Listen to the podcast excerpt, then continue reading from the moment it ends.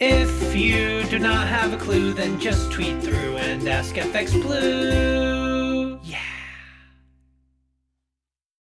Hello, good morning. It's Tuesday the 30th. I'm FX Blue and this is the market brief. Uh, so we're back from the bank holiday. Uh, the leadership race is in the final week. Liz Truss has just cancelled a TV interview with the BBC, citing time constraints, but Sunak has claimed this is because her campaign won't stand up to scrutiny. Truss has been under a bit of pressure to confirm if she would consider blanket support for the cost of living crisis, but her preference for tax cuts has been labelled as unaffordable by Sunak. Um, and regardless, whoever walks into number 10 next Monday will certainly have their work cut out, whether they opt for tax cuts or not. Stagflation is where an economy has negative growth while inflation continues to rise. Uh, typically, where the uh, the central bank tightens monetary policy to deal with rising inflation, it directly contributes to slowing demand, and in turn, that leads to stagnated growth. Sounds familiar, doesn't it?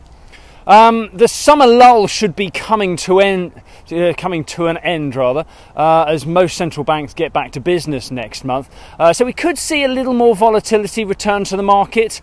Um, in thinner bank holiday trading yesterday, sterling fell to a fresh low of 116.50 against the dollar, and we open only slightly higher this morning. We're around 117 against uh, the dollar and the euro, as euro dollar is bang on parity this morning. Um, over in the US, Powell delivered his speech at Jackson Hole on Friday. Um, he remained fairly hawkish on inflation, and this pushed the chance of a 75 basis point rate hike over 70%. And indeed, that saw the dollar strengthen. Um, belief that the US could escape a genuine recession was reinforced by Q2 GDP, which showed the economy only contracted by 0.6 of a percent. Yes, that is a technical recession following the 0.9% contraction in Q1, but it's hardly noticeable contraction. So Powell might yet be right in his assertion that they will avoid a full blown recession. Time will tell.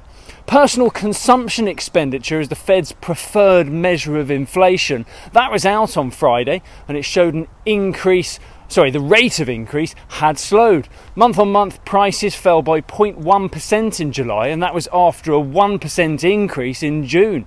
So it'll be interesting to see if any of the Fed members vote for a 50 basis point rate hike on the back of that. But it seems like Powell wants to crack on and get the job done, as hikes over the neutral rate should cut deeper and have a bigger effect on inflation.